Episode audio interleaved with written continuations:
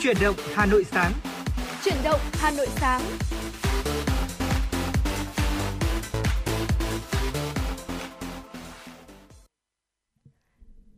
Bảo Trâm và Thu Thảo xin được gửi lời chào đến quý vị thính giả của truyền động Hà Nội sáng. À, và thưa quý vị, ngày hôm nay chúng tôi Bảo Trâm Thu Thảo chúng tôi sẽ là những người đồng hành cùng với quý vị trong 60 phút sắp tới của chương trình buổi sáng ngày hôm nay. Và xin được chúc quý vị thính giả chúng ta sẽ có một ngày thứ bảy. Với nhiều quý vị thính giả sẽ là một ngày thứ bảy cuối tuần, nhưng mà Bảo Trâm cũng biết rằng cũng có rất nhiều quý vị thính giả ngày hôm nay chúng ta vẫn là một cái ngày làm việc uh, đầy là năng lượng đúng không ừ. ạ? Thì vậy nên xin được uh, chúc quý vị chúng ta sẽ có một ngày mới thật nhiều niềm vui và ý nghĩa. Dạ vâng ạ, Thu Thảo xin được mến chào Bảo Trâm cũng như là quý vị thính giả. À, quý vị đang đón nghe chương trình Truyền động Hà Nội được phát sóng trên tần số FM 96 MHz của Đài Phát thanh Truyền hình Hà Nội.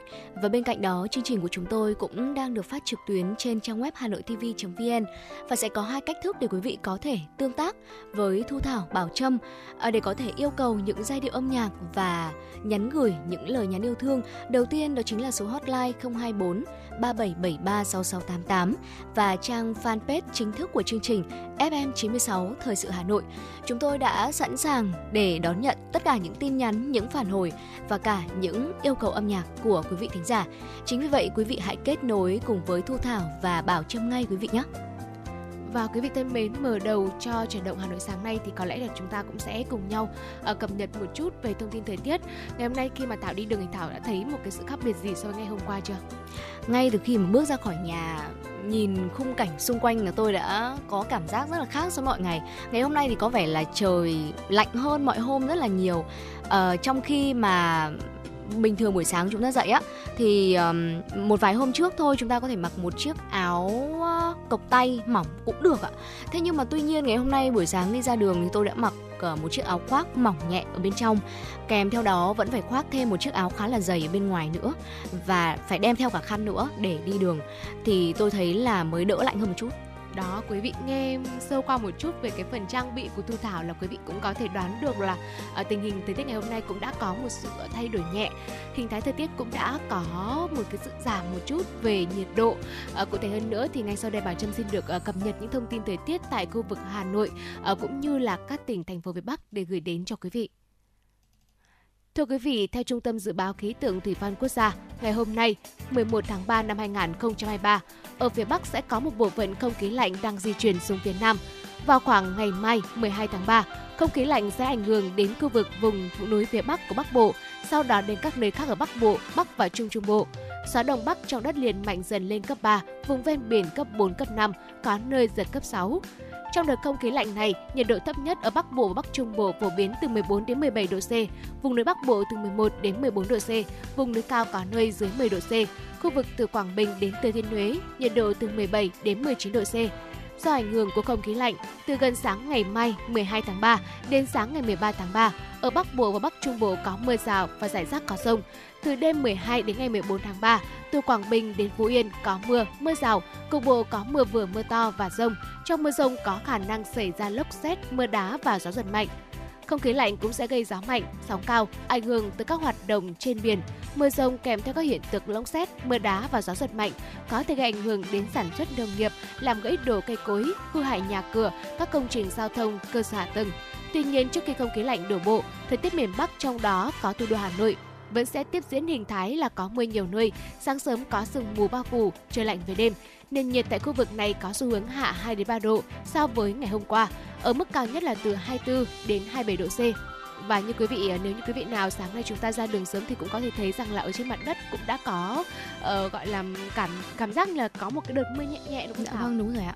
Dạ vâng thưa quý vị, và vừa rồi thì à, Bảo Trâm, Thu Thảo cũng đã cập nhật tới quý vị thính giả một số những thông tin thời tiết đầu ngày mới ngày hôm nay và bên cạnh đó, chúng tôi sẽ còn gửi tới quý vị rất nhiều những thông tin được cập nhật khác nữa trong buổi sáng ngày hôm nay.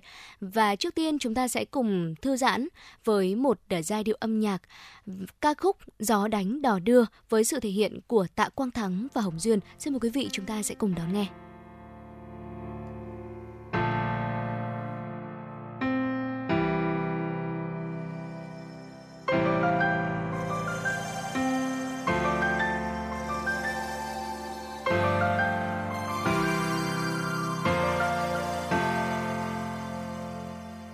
Gió đánh cành tre, gió đập cành tre, chiếc thuyền anh vắng, lẽ thế anh đợi nàng. Gió đánh cành bàn, gió đập cành bàn rừng treo anh hát, cô nàng ấy nghe.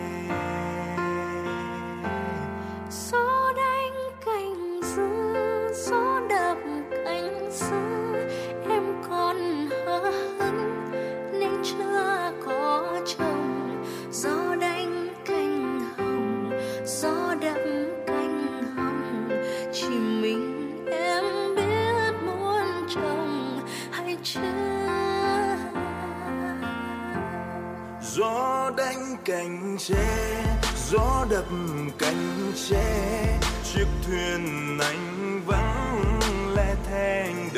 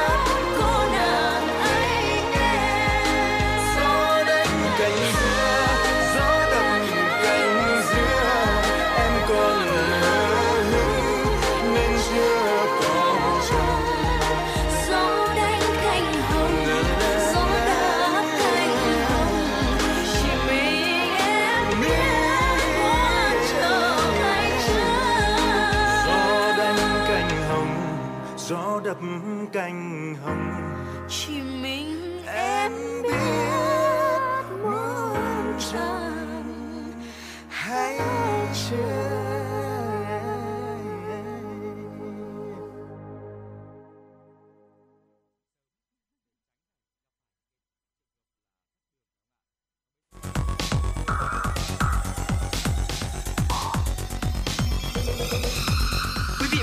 Đang theo dõi kênh FM 96 MHz của đài phát thanh truyền hình Hà Nội. Hãy giữ sóng và tương tác với chúng tôi theo số điện thoại 024 3773 6688. FM 96 đồng hành trên, trên mọi nẻo đường. đường. Thưa quý vị, quay trở lại với truyền động Hà Nội buổi sáng ngày hôm nay. Ngay sau đây, Thu Thảo và Bảo Trâm xin được cập nhật tới quý vị thính giả những nội dung thông tin được thực hiện bởi biên tập viên Kim Anh. Thưa quý vị, ngày 10 tháng 3, Ban chỉ đạo chương trình số 01 của Thành ủy Hà Nội khóa 17 đã ban hành kế hoạch sơ kết giữa nhiệm kỳ thực hiện chương trình giai đoạn năm 2021-2023. Theo đó, Ban chỉ đạo dự kiến tổ chức hội nghị sơ kết trước ngày 28 tháng 4 năm 2023, xác định 4 mục đích yêu cầu, 3 nội dung sơ kết. Theo kế hoạch, việc sơ kết nhằm đánh giá tình hình, kết quả công tác lãnh đạo chỉ đạo triển khai tổ chức thực hiện chương trình cũng như là đề tài, đề án, chuyên đề liên quan. Ban chỉ đạo yêu cầu việc sơ kết cần bám sát các nhiệm vụ, giải pháp nêu trong chương trình số 01 của Thành ủy, tiến hành nghiêm túc, khẩn trương, thiết thực, đảm bảo đúng kế hoạch. Nội dung sơ kết cần bám sát các mục tiêu, chi tiêu, nhiệm vụ chương trình, yêu cầu tập trung làm rõ công tác lãnh đạo chỉ đạo, triển khai thực hiện, đánh giá thuận lợi khó khăn, kết quả đã đạt được, những ưu điểm tồn tại hạn chế và nguyên nhân, trên cơ sở đó, xác định rõ các nhiệm vụ giải pháp trọng tâm nhằm đẩy nhanh tiến độ, nâng cao chất lượng hiệu quả triển khai chương trình từ nay đến cuối nhiệm kỳ, đề xuất cơ chế chính sách biện pháp tháo gỡ khó khăn, đảm bảo hoàn thành tốt các mục tiêu, chỉ tiêu của chương trình. Báo cáo phải đảm bảo chất lượng, đủ số liệu minh họa theo chỉ tiêu yêu cầu chương trình đã đề ra. Thưa quý vị, hôm qua, Bộ Tài chính thông tin liên quan đến Nghị định số 08 sửa đổi, bổ sung và ngừng hiệu lực thi hành một số điều tại các nghị định quy định về trả bán giao dịch trái phiếu doanh nghiệp riêng lẻ tại thị trường trong nước và trả bán trái phiếu doanh nghiệp ra thị trường quốc tế. Theo Bộ Tài chính, nghị định được ban hành nhằm góp phần giải quyết vấn đề khó khăn trước mắt về thanh khoản, góp phần tạo điều kiện cho doanh nghiệp cân đối nguồn tiền phục vụ sản xuất kinh doanh và thanh toán nghĩa vụ trái phiếu đến hạn, đồng thời đảm bảo quyền lợi của chủ sở hữu trái phiếu, tuân thủ theo đúng quy định của pháp luật. Bên cạnh các giải pháp chính sách để phát triển thị trường trái phiếu doanh nghiệp an toàn lành mạnh và củng cố niềm tin của nhà đầu tư, từng chủ thể tham gia trên thị trường tuân thủ theo đúng quy định, trong đó doanh nghiệp còn dư nợ trái phiếu có trách nhiệm đến cùng đối với nghĩa vụ nợ trái phiếu, chủ động minh bạch thông tin tình hình tài chính, khả năng trả nợ của doanh nghiệp thông qua kết quả xếp hạng tín nhiệm, kiểm toán báo cáo tài chính, công bố đầy đủ thông tin về tình hình thanh toán gốc, lãi, trái phiếu, tình hình sử dụng vốn từ phát hành trái phiếu, có trách nhiệm thanh toán đầy đủ nghĩa vụ nợ trái phiếu theo phương án phát hành trái phiếu, đã công bố thông tin cho nhà đầu tư. Bộ Thông tin và Truyền thông đã tổ chức hội nghị giao ban quản lý nhà nước quý 1 năm 2023. Hội nghị được tổ chức theo hình thức trực tiếp tại trụ sở Bộ và trực tuyến tới 63 sở thông tin và truyền thông trong cả nước.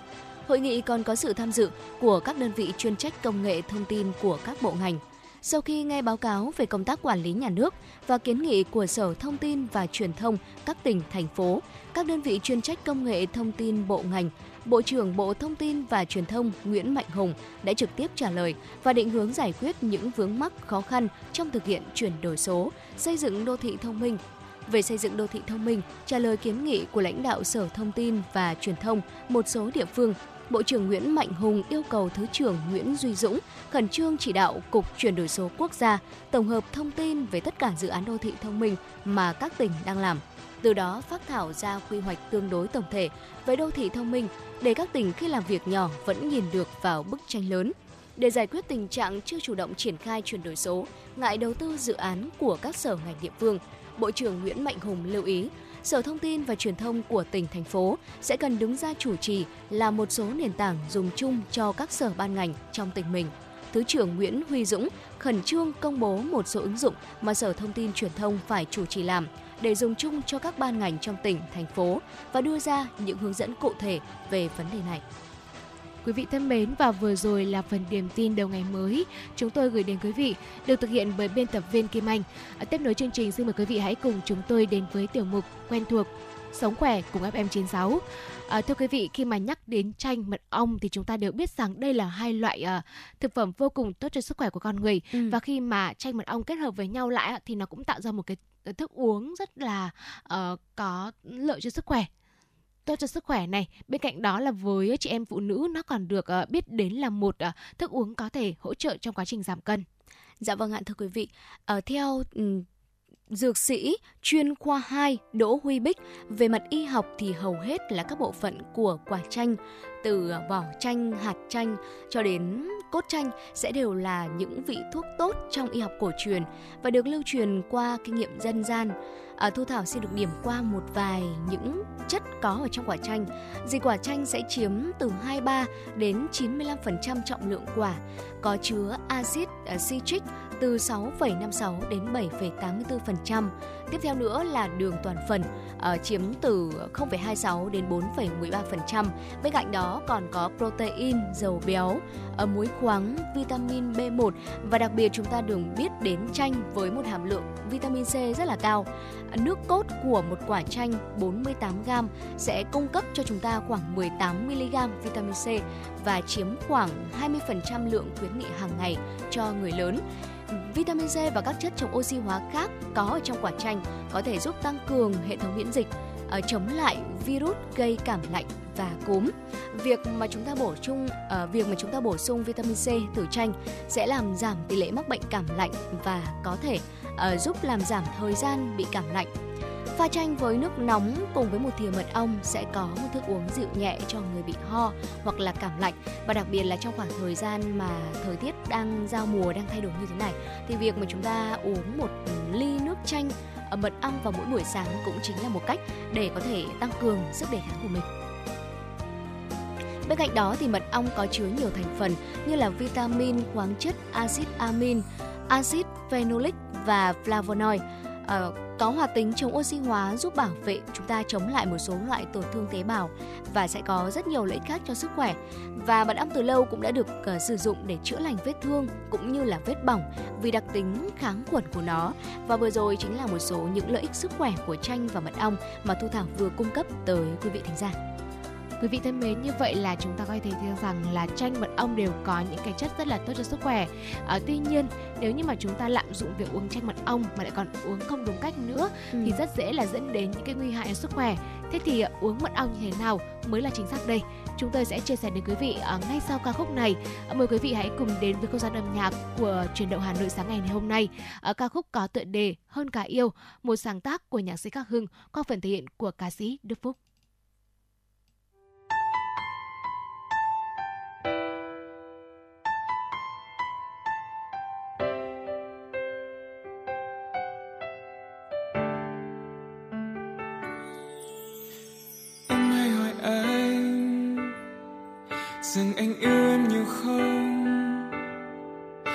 Anh không biết phải nói thế nào để đúng với cảm xúc trong lòng. Khi anh nhìn em, là anh thấy cuộc đời anh là quá khứ và cả tương lai. Là hiện tại không bao giờ phải tình yêu trong anh vẫn luôn thầm lặng nhưng không có nghĩa không rộng lớn chỉ là anh, đôi khi khó nói nên lời.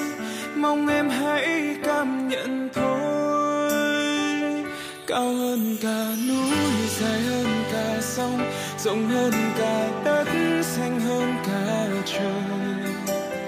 Anh yêu em, anh yêu em nhiều thế thôi.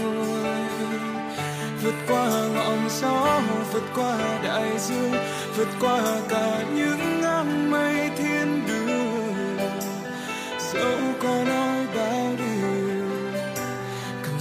trong anh bây giờ có lẽ hơn cả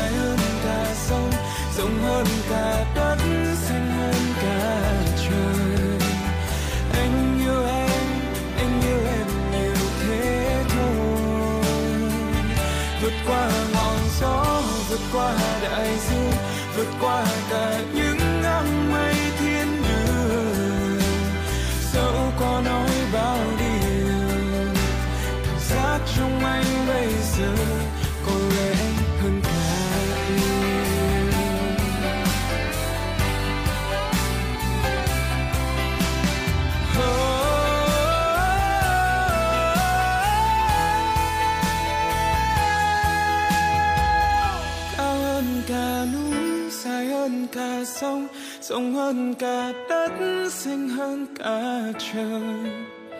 Anh yêu em, anh yêu em nhiều thế thôi. Vượt qua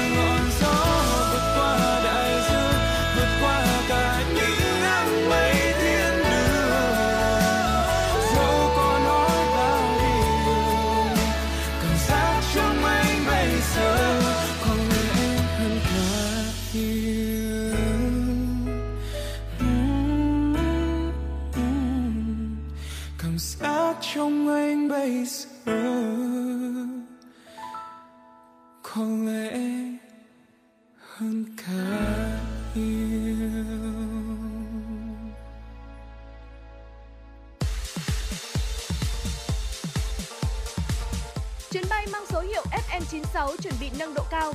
Quý khách hãy thắt dây an toàn, sẵn sàng trải nghiệm những cung bậc cảm xúc cùng FM96.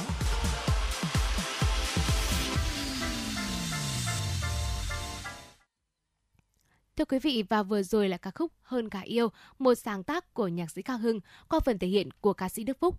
Còn bây giờ xin mời quý vị hãy cùng chúng tôi ờ, quay trở lại với tiểu mục Sống khỏe của em 96 ờ, và cùng tìm đi tìm câu trả lời cho câu hỏi là nên uống nước chanh mật ong như thế nào mới là đúng cách, như thế nào mới là tốt cho sức khỏe của chúng ta. À, mặc dù đã có nhiều bằng chứng khoa học đã chứng minh những lợi ích sức khỏe của mật ong và chanh mang lại, nhưng mà lại chưa có nghiên cứu nào đủ lớn được thực hiện khẳng định là những hiệu quả về sự kết hợp giữa chanh và mật ong. À, tuy vậy thì có một phương pháp giảm cân phổ biến mà nhiều người thực hiện, đó là sẽ uống một ly nước cốt chanh hoặc là cốt chanh pha mật ong vào buổi sáng.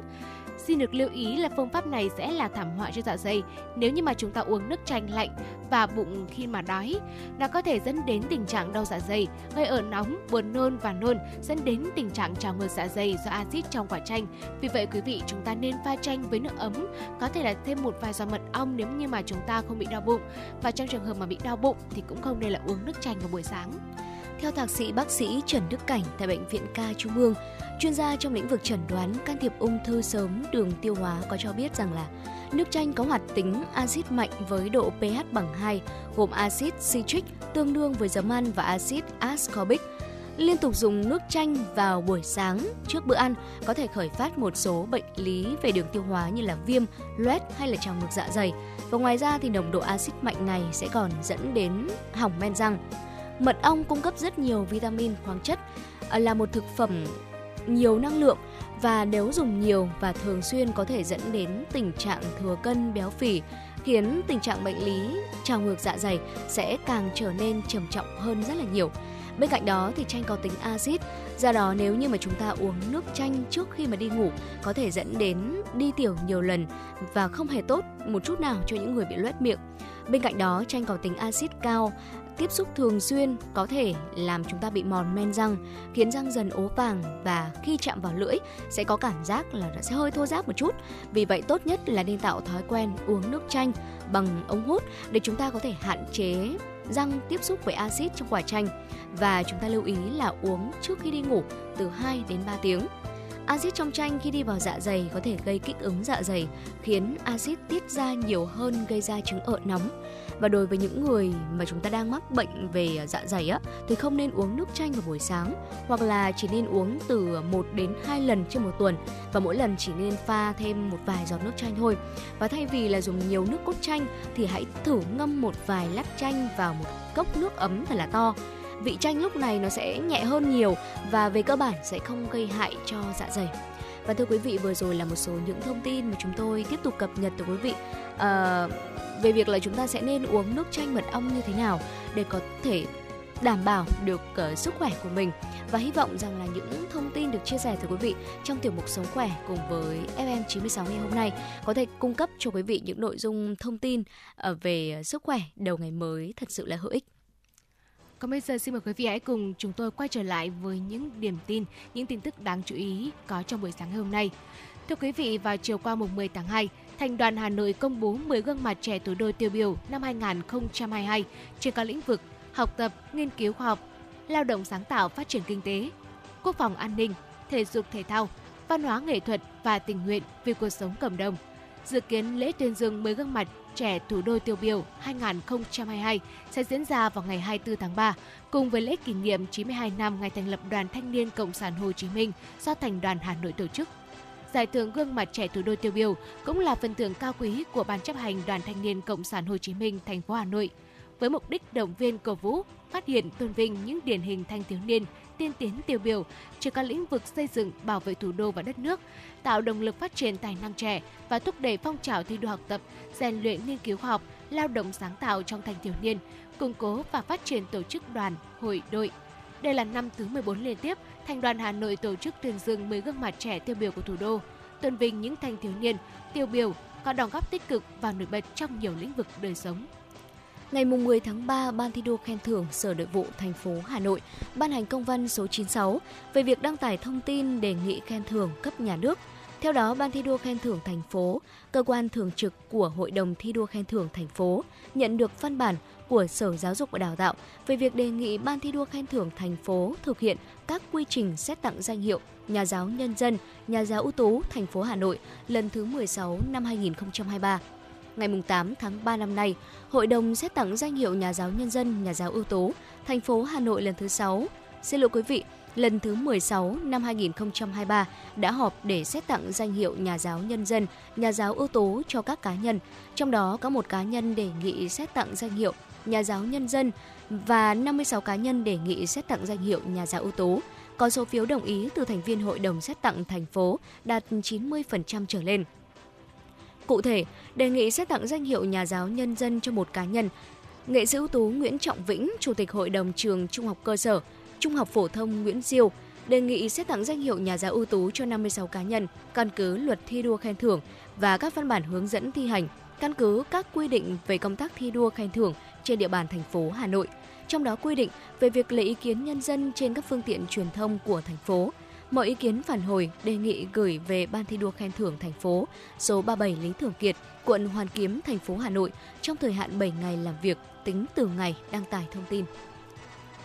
Thiết thực kỷ niệm 50 năm ngày chiến thắng trở về của các chiến sĩ bị địch bắt tù đầy thành phố Hà Nội, Sở Văn hóa và Thể thao Hà Nội đã lên kế hoạch đồn đốc các phòng ban đơn vị liên quan xây dựng, triển khai nhiều chương trình hoạt động kỷ niệm ý nghĩa. Theo đó, Sở Văn hóa và Thể thao Hà Nội yêu cầu Phòng Quản lý Nghệ thuật phối hợp với các đơn vị liên quan xây dựng triển khai chương trình nghệ thuật kỷ niệm 50 năm ngày chiến thắng trở về của các chiến sĩ bị địch bắt từ đầy thành phố Hà Nội, dự kiến vào ngày 18 tháng 3 tại sân khấu ngoài trời khu vực tượng đài quyết tử để Tổ quốc quyết sinh. Trung tâm thông tin triển lãm phối hợp với các phòng ban liên quan tổ chức triển lãm chủ đề phút hồi sinh kỷ niệm 50 năm ngày chiến thắng trở về của các chiến sĩ bị địch bắt từ đầy thành phố Hà Nội tại không gian đi bộ khu vực Hồ Hoàn Kiếm và phụ cận – tăng cường đăng tin bài ảnh trên các trang thông tin điện tử Hà Nội com Hà Nội đẹp.com các hoạt động kỷ niệm sự kiện tăng cường trang trí bên trong và ngoài cung văn hóa lao động hữu nghị Việt Xô, địa điểm diễn ra lễ kỷ niệm 50 năm ngày chiến thắng trở về của thủ đô Hà Nội. Dạ vâng thưa quý vị và vừa rồi là một số những thông tin được cập nhật bởi biên tập viên Kim Anh. Và ngay sau đây chúng ta sẽ cùng quay trở lại với không gian âm nhạc của chủ động Hà Nội FM 96 trong buổi sáng ngày hôm nay. Và ngay sau đây xin mời quý vị hãy cùng chúng tôi đến với ca khúc có tựa đề Lời chân nói, một sáng tác của nhạc sĩ Xuân Phương. Đây cũng là bản nhạc phim của bộ phim rất là nổi tiếng vào những năm 2000. Bộ phim phía trước là bầu trời có phần thể hiện của ca sĩ Trần Thu Hòa. Mời quý vị chúng ta cùng thưởng thức.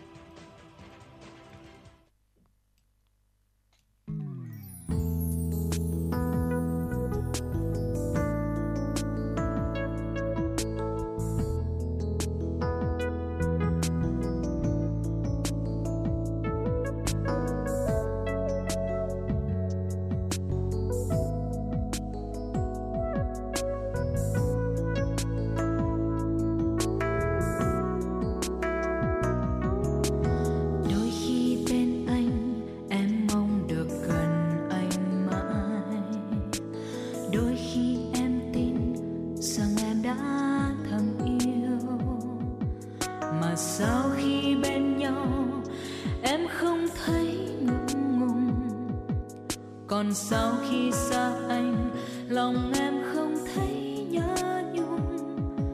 Phải vì anh vội vàng nên đành lỡ mất con tim muộn màng. Như mây lang thang ngập ngừng lời muốn nói. Bao năm bên nhau sao đành chia xa.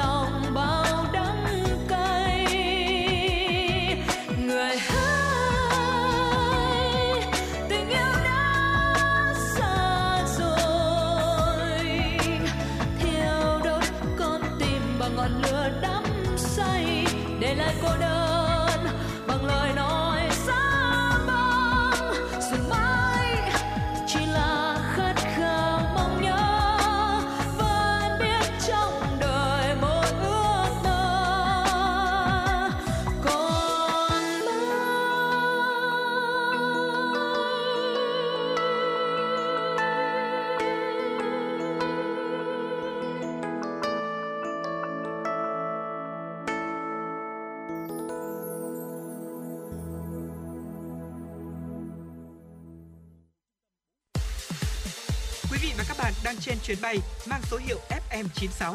Hãy thư giãn, chúng tôi sẽ cùng bạn trên mọi cung đường. Hãy giữ sóng và tương tác với chúng tôi theo số điện thoại 024 3773 6688. Quý vị và vừa rồi là giọng ca ngọt ngào của nữ ca sĩ Trần Tu Hà qua ca khúc Lời chưa nói một sáng tác của nhạc sĩ Xuân Phương. Còn bây giờ xin mời quý vị hãy cùng chúng tôi quay trở lại với những tiểu mục quen thuộc của truyền động Hà Nội sáng và xin mời quý vị hãy cùng chúng tôi thưởng thức một tách cà phê sáng. À, và tách cà phê sáng ngày hôm nay Bảo Trâm tin chắc rằng là nó sẽ giúp quý vị có thêm được một vài cái mẹo nhỏ nhỏ trong cuộc sống của mình. À, cũng là những cái nội dung khá là thú vị. Đó là những hành vi quen thuộc mà con người vẫn làm mỗi ngày. Giải mã những hành vi này. À, thưa quý vị, à, con người chúng ta là một cỗ máy kỳ diệu phức tạp nhất trên thế giới và mỗi hành động diễn ra trong cuộc sống hàng ngày của chúng ta đều không hề đơn giản. Dưới đây sẽ là một vài những cái giải thích khoa học thú vị cho những hành vi kỳ lạ mà thường xuyên xuất hiện trong cuộc sống hàng ngày của chúng ta mà đôi khi quý vị chúng ta cũng không quan tâm quá nhiều những hành vi này đâu. Dạ vâng thưa quý vị, đầu tiên đó chính là đỏ mặt. Phản ứng đỏ mặt là một phản ứng khá là phổ biến của con người đối với sự chú ý của xã hội. À, các nguyên nhân phổ biến khiến chúng ta đỏ mặt, bao gồm việc là chúng ta gặp mặt một người quan trọng này. Khi mà chúng ta nhận được lời khen, tuy nhiên là chúng ta cảm thấy ngại ngùng hoặc là trải qua một cảm xúc mạnh mẽ trong một tình huống xã hội nào đó. Và và đứng đỏ mặt xảy ra khi mà các tĩnh mạch trên mặt giãn ra, khiến máu chảy vào phần má nhanh hơn. Và chính vì vậy, chúng ta sẽ đỏ mặt trong một vài những trường hợp và ừ, tạo ra một làn da hồng hào cho chúng ta trong chính khoảnh khắc đó. Và đó chính là lý do mà tại sao chúng ta lại bị đỏ mặt ở trong một vài những trường hợp một vài những tình huống như vậy. Vâng và nhắc đến đỏ mặt thì à, bà Trâm lại nhớ đến một cái câu một cái câu ca dao mà ngày nhỏ bà từng hay đọc đó là hỡi cô má đỏ hay hay sao cô lại đứng ở đây một mình? Ừ. Là một cái hình ảnh nó rất là đáng yêu của cái người thiếu nữ mới lớn. À, và tiếp theo là một cái hành vi hành vi cười. Ừ, khá thú vị đây cười là một hành vi vô cùng phổ biến ở chúng ta. Đương nhiên rồi, hành động này xảy ra khi mà chúng ta bị lấn át bởi cảm giác vui vẻ. Theo các nghiên cứu, phản ứng hành vi này đóng một vai trò là một tín hiệu cho người khác bằng cách là lan truyền cảm xúc tích cực, làm giảm căng thẳng và góp phần gắn kết mọi người hơn. Tiếp theo là à, thưa quý vị, cho dù là chúng ta có cố gắng tập trung vào một công việc hàng ngày như thế nào, chẳng hạn ừ, ví dụ như là khi mà chúng ta nấu ăn hoặc là chúng ta xếp hàng mua một loại nước uống gì đó, vẫn không thể ngăn tâm trí mình nghĩ vẩn vơ và suy nghĩ về những điều thậm chí là không liên quan đến những công việc mà chúng ta đang làm. Có bao giờ mà quý vị chúng ta gặp phải tình trạng như vậy chưa ạ? Vậy thì thay vì tập trung hoàn toàn vào một tác nhân kích thích bên ngoài buồn tẻ và quen thuộc thì việc mà chúng ta đôi khi hơi lơ đãng một chút sẽ lại mang lại lợi ích cho chúng ta khi nó kích thích sự sáng tạo và tư duy giàu trí tưởng tượng. Các nhà nghiên cứu cho rằng là chúng ta dành 13% thời gian để nghĩ vẩn vơ. Trong thời gian này, chúng ta có thể tự do trôi theo dòng ý thức bên trong và đi theo bất cứ nơi nào mà tâm trí của chúng ta dẫn đi. Và rất có thể là nó sẽ dẫn chúng ta đến một ý tưởng tuyệt vời. Và đôi khi chúng ta suy nghĩ vẩn vơ đến nỗi mà mình không không thể xác định được là mình đang muốn gì và mình đang nghĩ gì nữa nhưng mà thu thảo và quý vị thính giả có đồng ý bảo trâm rằng là cái cái cái cái vấn đề là suy nghĩ vẩn vơ thường xuất hiện ở những người gọi là đang yêu hoặc là người bắt đầu yêu không? Ừ. gọi là suy nghĩ vẩn vơ rồi hay cười một mình thì xong lại còn đỏ mặt nữa. Gọi là ba cái hành vi vừa rồi uh, cùng tập hợp trong một cái trạng thái của một người mới yêu. Uh, thế thì uh, nếu những người yêu lâu rồi hoặc là đôi khi trong tình yêu thì sẽ lại có một biểu hiện gì nữa đó là nói dối. À, mặc dù những nội dung ngày hôm nay của chúng ta chia sẻ thì không liên quan nhiều tình yêu nhưng mà đột nhiên bảo trâm lại um, logic những cái đó lại với nhau á thảo. Ở nói dối thì thường được xem là một hành vi tiêu cực trong cuộc đời. Rất khó để tìm được một người chưa từng bao giờ nói dối. Sự thật là các nhà khoa học không chắc là tại sao con người lại nói dối ừ. nhưng họ biết rằng là nói dối là một hành vi phổ biến và nó có khả năng là liên quan đến một số yếu tố về tâm lý. Theo robert Fishman là nhà tâm lý học của đại học Massachusetts, điểm quan trọng nhất trong số những yếu tố khiến con người nói dối là lòng tự trọng. Ông đã phát hiện ra rằng là khi lòng tự trọng của con người bị đe dọa, người đó sẽ ngay lập tức bắt đầu nói dối ở cấp độ cao hơn. Và Fishman cũng nói với Lifestyle vào năm 2006 như sau đó là chúng ta không cố gắng quá nhiều để gây ấn tượng với người khác mà là để duy trì quan điểm về bản thân phù hợp với cách mà đối tượng muốn. Điều này có thể có nghĩa là nhiều người chọn nói dối để tránh làm tổn thương cảm xúc của người khác hoặc là để tránh bất đồng.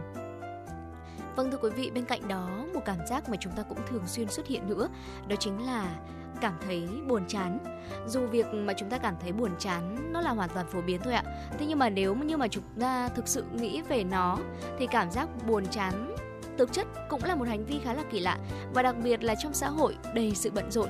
Vậy thì tại sao con người vẫn luôn luôn buồn chán khi mà chúng ta có rất nhiều việc phải làm và để làm?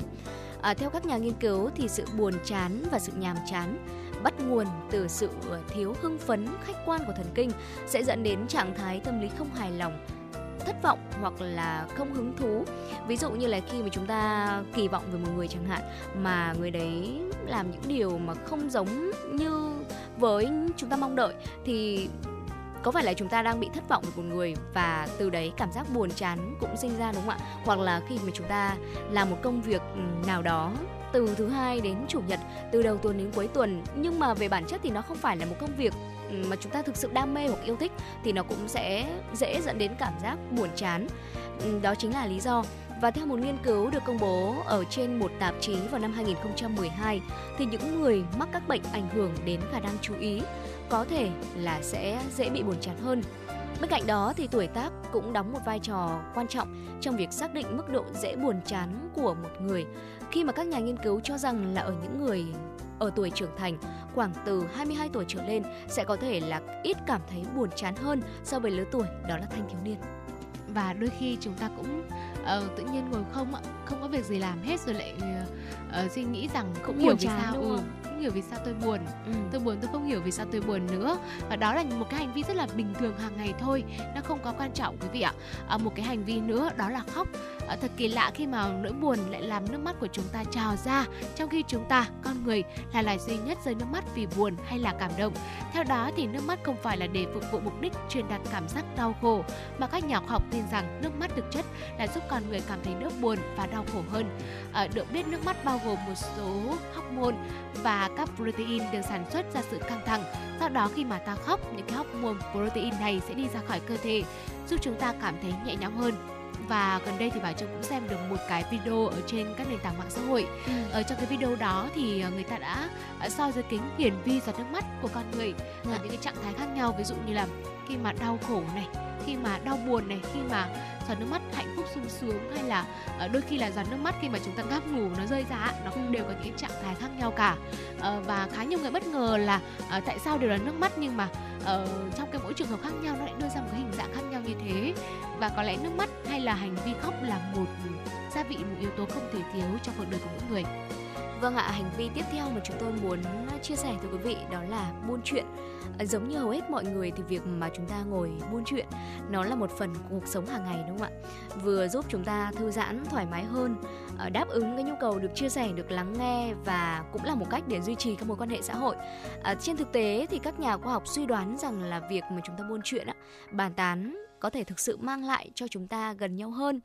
Robin Dunbar, một nhà linh trưởng học tại Đại học Oxford ở Vương quốc Anh, à, ví những câu chuyện phiếm giống như là việc các loài linh trưởng trải lông cho nhau, khi đầu chó bắt bọ trên lông lưng của nhau. Con người chúng ta thì bàn tán về người khác và theo Dunbar, đó là chất keo lời nói giữ cho mối quan hệ xã hội của chúng ta bền chặt hơn.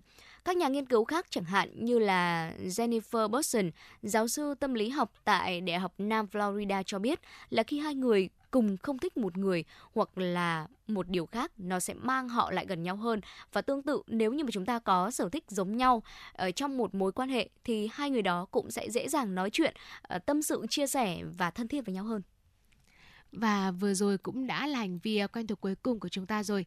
Không biết là quý vị chúng ta uh, một ngày chúng ta có đủ bảy hành vi này hay không? Và Trâm tin chắc rằng trong cuộc sống thì chắc chắn sẽ có bảy hành vi này. Nhưng ừ. mà nếu trong một ngày mà chúng ta có bảy hành vi này thì quý vị cũng đừng có lo lắng nhé. Nó cũng chỉ là những cái hành vi bình thường. Nó đều là những cái phản xạ đối với cuộc sống của chúng ta mà thôi. Bạn Trâm sẽ một lần nữa liệt kê lại những hành vi này uh, để quý vị chúng ta À, một lần nữa suy ngẫm lại và cùng xem những cái góc nhìn khác nhau về vấn đề này. Một đó là hành vi đỏ mặt Hành vi thứ hai là cười, thứ ba là suy nghĩ vẩn vơ, thứ tư là nói dối, à, thứ năm đó là cảm thấy buồn chán, thứ sáu là khóc và cuối cùng đó là buồn chuyện. Vâng, thưa quý vị và vừa rồi là một số những thông tin thú vị mà chúng tôi cập nhật tới quý vị trong tiểu mục cà phê sáng ngày hôm nay. Và cà phê sáng sẽ được khép lại tại đây để chúng ta cùng chuyển sang uh, không gian âm nhạc của chuyển động Hà Nội ngay sau đây. Mời quý vị cùng đến với ca khúc giữa đại lộ Đông Tây, một sáng tác của nhạc sĩ Hứa Kim Tuyền có phần thể hiện của ca sĩ Uyên Linh.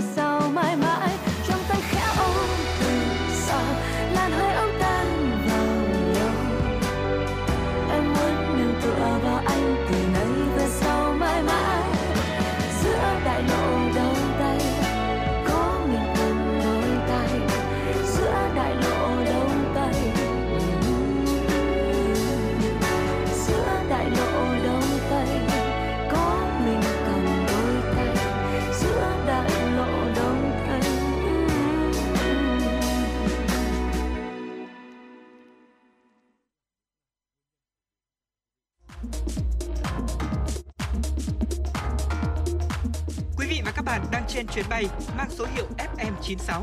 Hãy thư giãn, chúng tôi sẽ cùng bạn trên mọi cung đường. Hãy giữ sóng và tương tác với chúng tôi theo số điện thoại 024 3773 6688.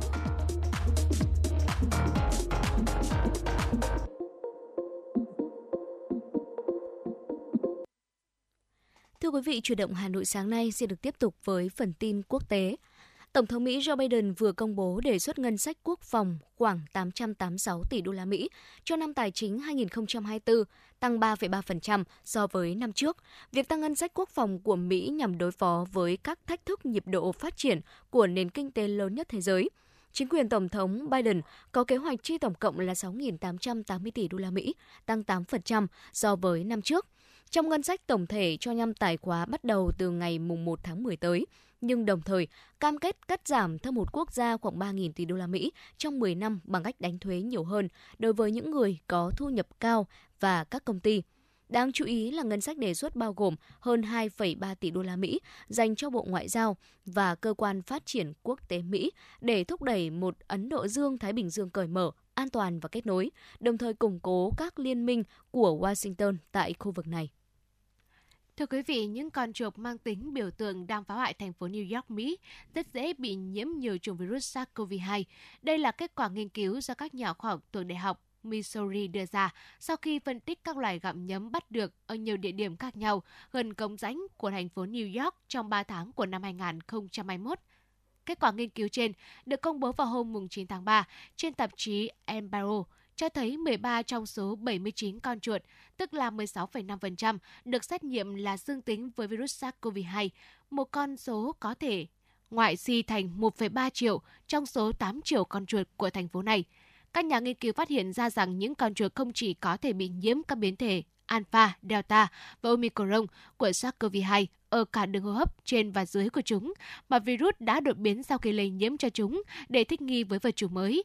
Theo các nhà nghiên cứu, điều này rất quan trọng để có thể dự đoán khả năng của chủng virus trong tương lai xuất hiện trở lại và tái nhiễm cho con người.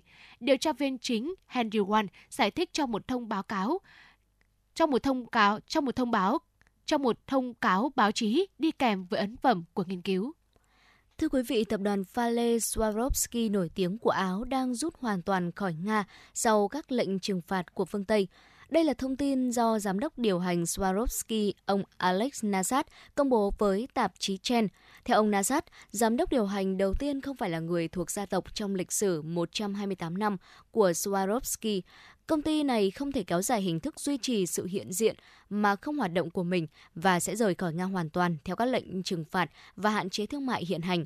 Ông Nazat không chỉ định rời hạn rút khỏi Nga, nhưng lưu ý rằng việc này sẽ được dàn xếp và thực hiện theo tất cả các luật hiện hành, bao gồm cả những biện pháp trừng phạt kinh tế và các hạn chế thương mại khác. Nhiều hãng bán lẻ nước ngoài đã rời Nga sau lệnh trừng phạt của phương Tây do cuộc xung đột ở Ukraine hồi năm 2022.